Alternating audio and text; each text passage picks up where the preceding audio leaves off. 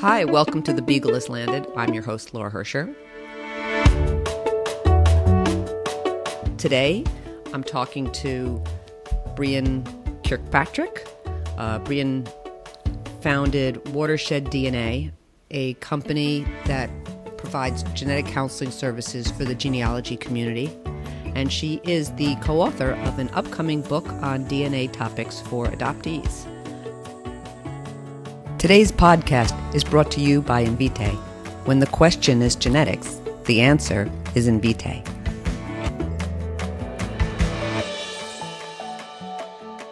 So, Brianne, you really hit a wave, huh?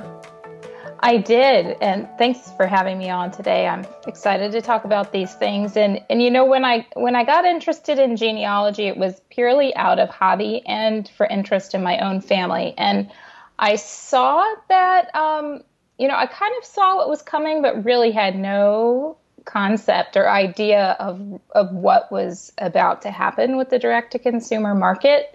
Um, but I, it, you know, timing was very lucky for me that I yeah, developed year, this interest. What year yeah. was Watershed founded?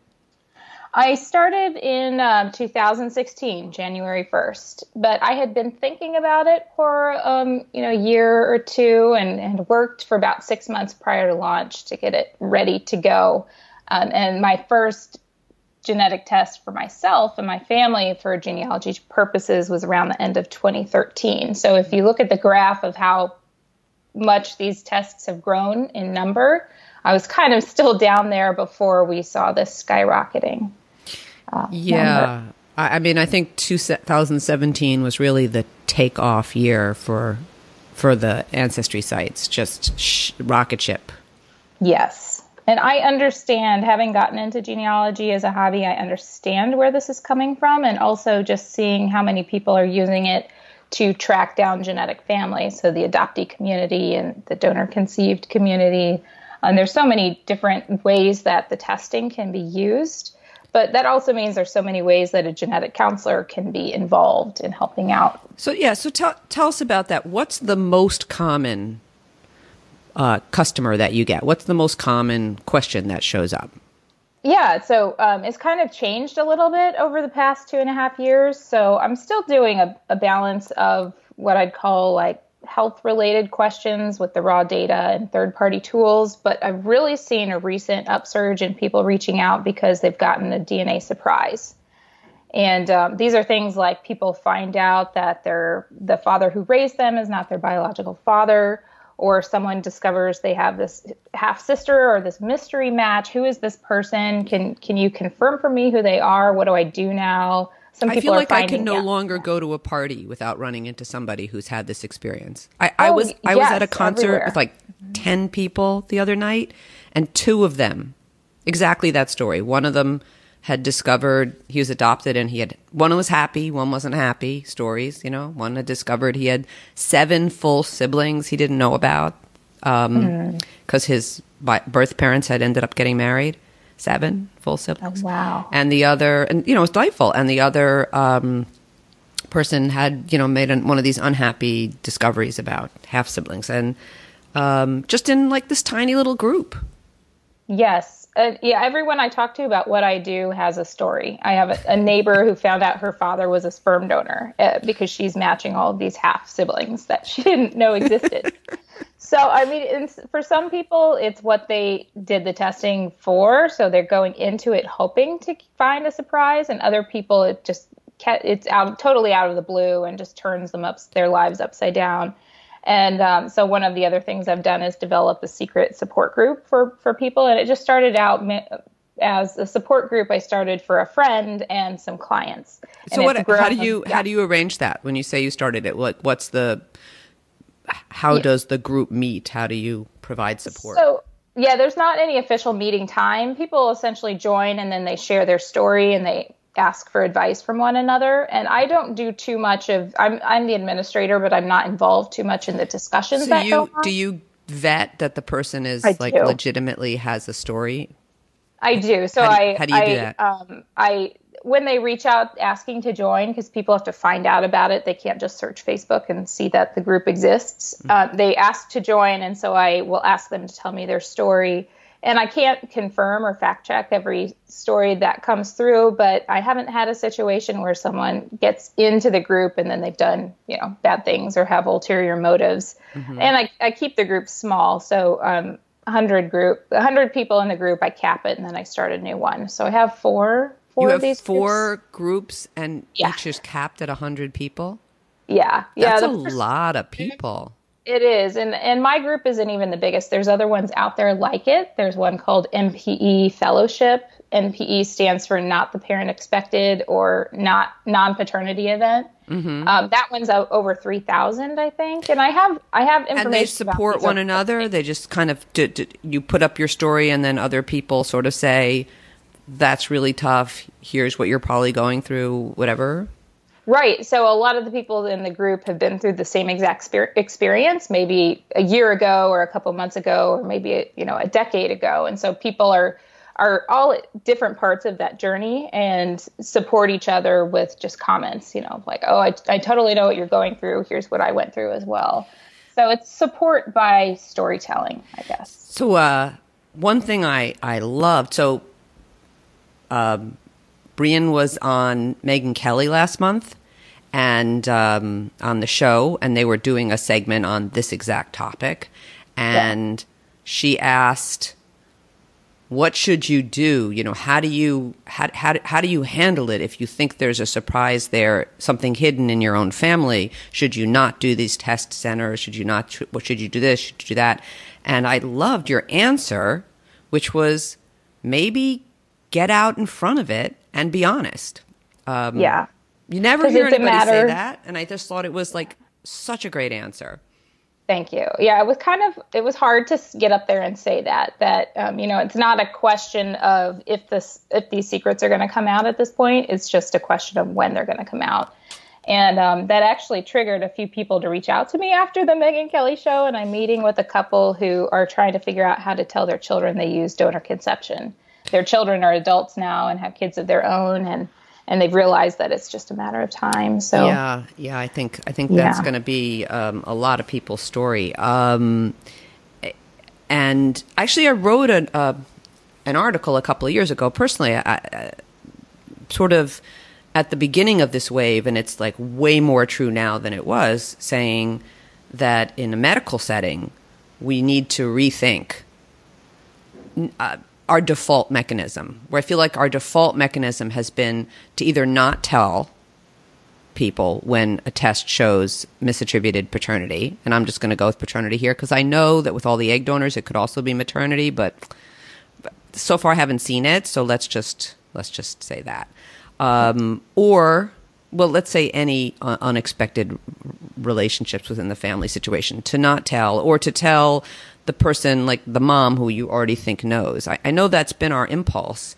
And I think maybe we need to rethink that. Like that was my argument in, in a paper I wrote a couple years ago because I think the old assumption was if we let sleeping dogs lie, we weren't going to disrupt a family situation and, and if we didn't tell maybe they'd never find out and now i think you have to assume that they're going to find out yeah and and I know part of the informed, the ideal informed consent would cover this topic and um, raise the discussion of, you know, if this has, if there's a non-paternity situation going on, this test can reveal that.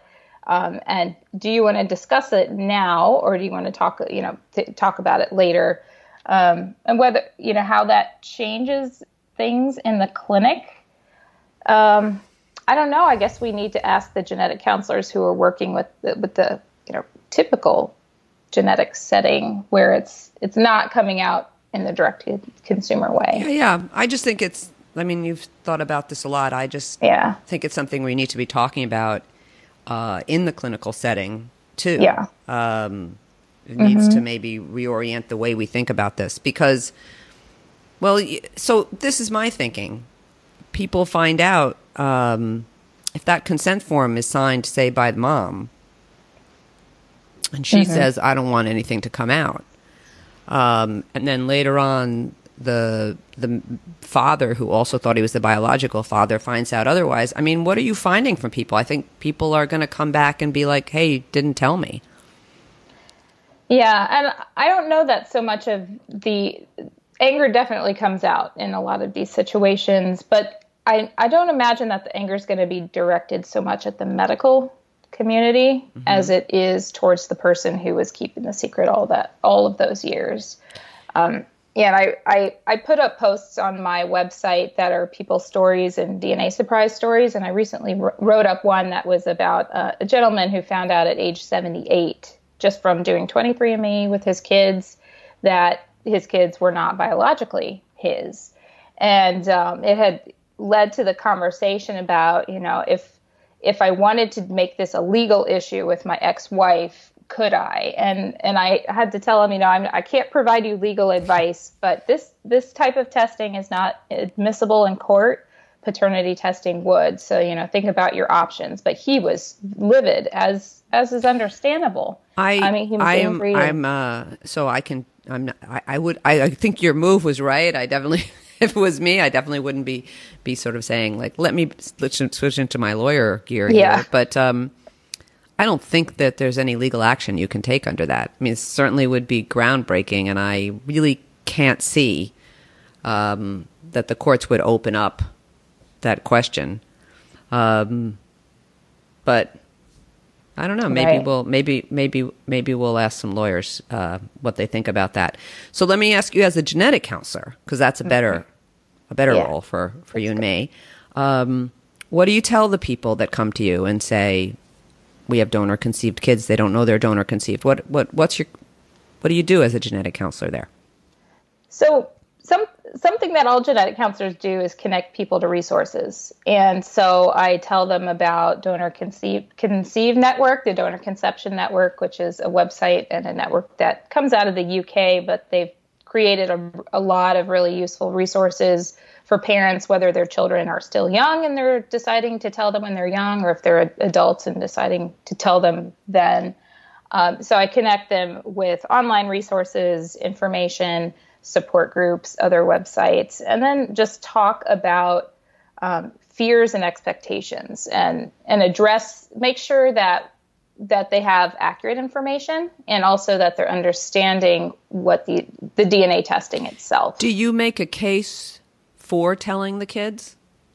I I or do. You try and, to stay mm-hmm. neutral because to me, I think it it's appropriate for a genetic counselor to make the case that it's that there's a value in knowing your true genetic biological history. Right. And and a lot of my posts on my social media are, you know, pro rights of adoptees and donor conceived people to know their origins. So that that is a little bit of a bias that I have. But I I don't um, tell them when. You know, there's I think you can be neutral about you know when and how this conversation comes up, but I'm always going to go back to the point that the, this is significant information for somebody's life, not only themselves, but also future generations. So, yeah, what, I, I, guess what, I, yeah. Um, what percentage of the what percentage of the people who are coming to you are asking straight up medical questions? oh, that um, I'd still say I get a balance of 50-50. Uh-huh. Uh, pe- half of the people come in, and it's mostly um, Promethease reports, a little bit of genetic genie, um, and and yeah. the book you're writing on um, mm-hmm. uh, on topics for adoptees. So that's really a medical, or is it? Is that a medical well, or? It has four sections. The, the book has four sections, and and one of those sections is focused on medical genetics topics. Mm-hmm. And I I go into that part of the book is was um, one of the areas where I did more of the writing because I'm mm-hmm. co-authoring this with a, a, a genealogist friend. And um, this the section of the book on medical genetics talks about not just the direct to consumer stuff, but all of the different types of clinical testing that could be helpful for adoptees. Do you think we should routinely in clinical settings be offering some sort of testing to adoptees and and if so like what what would you point them towards? Yeah, so I've um, I do. I I do think so, but the the question and challenge right now is coverage for for testing because not everybody has if you don't have a medical indication for testing it can be hard to get insurance to pick it up. So the tests that um, i talk about with adoptees would be carrier screening. Um, also talk about some of the proactive health panels at some of the companies. I don't want to name names um, but there's proactive health panels for people who don't have any medical issues but just want an extra level of screening for themselves. I talk a little bit about exome and genome testing. However, that can be a, difficult if, say, we get a VUS and we don't have any other family members to test because that person that is adopted or donor conceived and they don't have um, access to family, other biological family to test. What are we going to be able to tell them about the VUS? So I talk a little bit about that in the book as well. There's a couple other areas um, that I talk about. Uh, um, I want to get to this is this is and I, I sorry on, on the book I assume that other areas discover discuss using DNA testing to find relatives and so on. Is that? Yeah, yeah. So the first the first part of the book is heavy on um, how DNA can be used to identify biological family, like how to do it. Um, but where where it's going to be different from some of the other genetic genealogy books that are out there is um, kind of introducing the idea that this can be really uh, really significant information, and don't underestimate the value of working with a counselor before you even go start start on a search or start to do DNA testing. Like really think about think about and explore these these these issues related to the adoption itself before searching for family.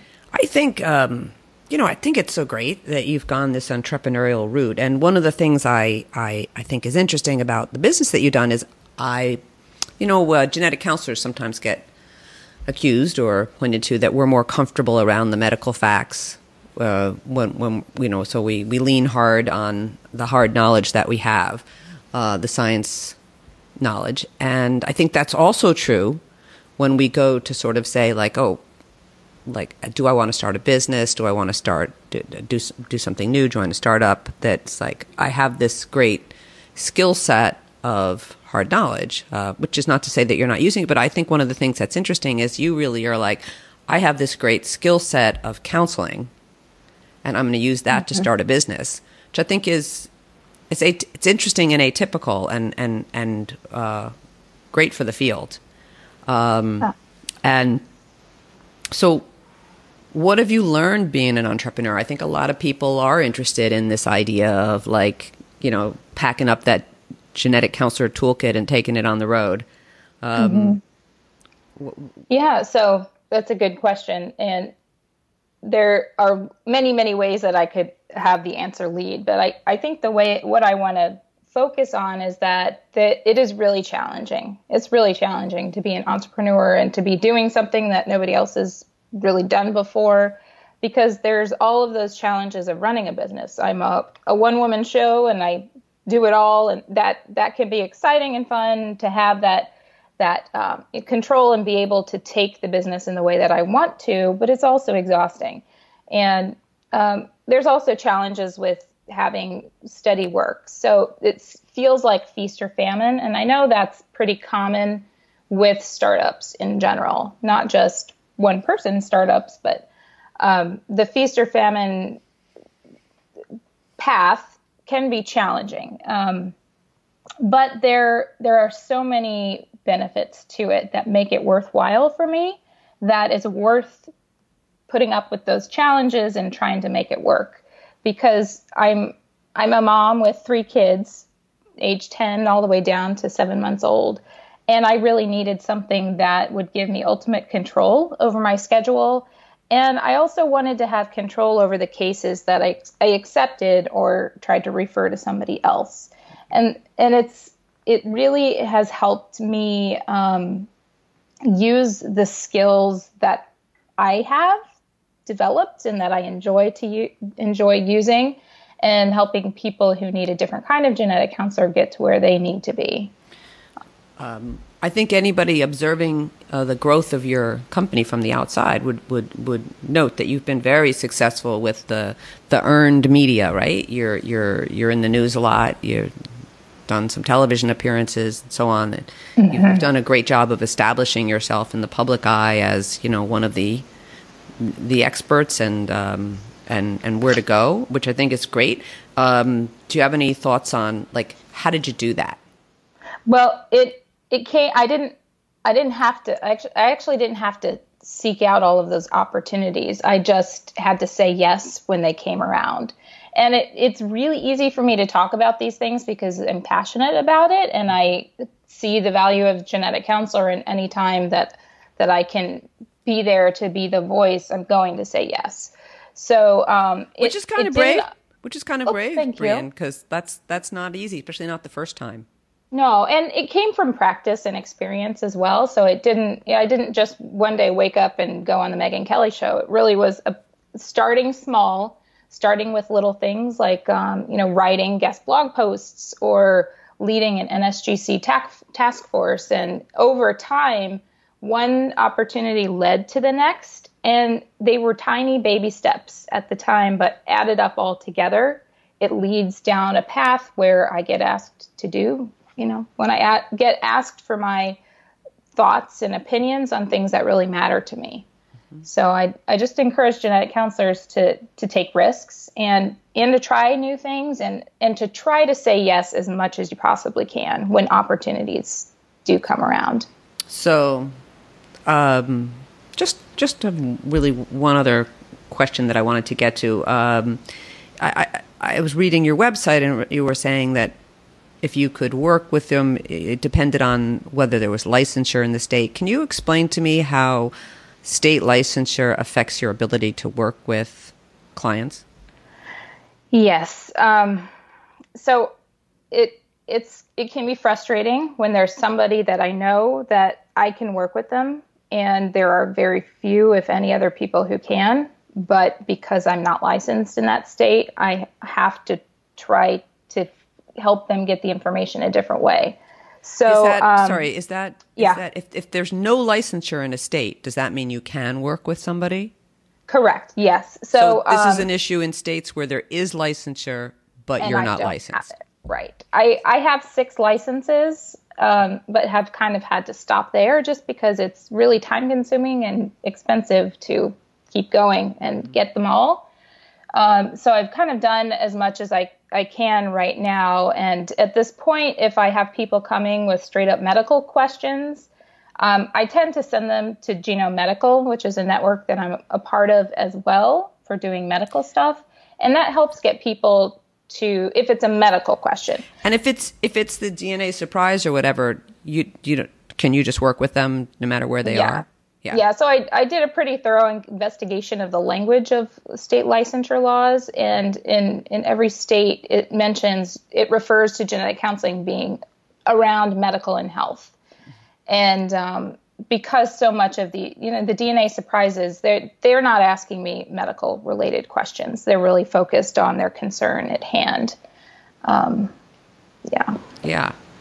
I I think it's great. I think you've done a great job with this, and I I'm you know uh, proud is probably the wrong word because what do I have to do with it? But I it's been exciting to watch you expand the genetic counseling role into this area and establish yourself as as an expert on a national level. That's really been an exciting thing to watch, and um, so I'm so glad you were here today to to share the story.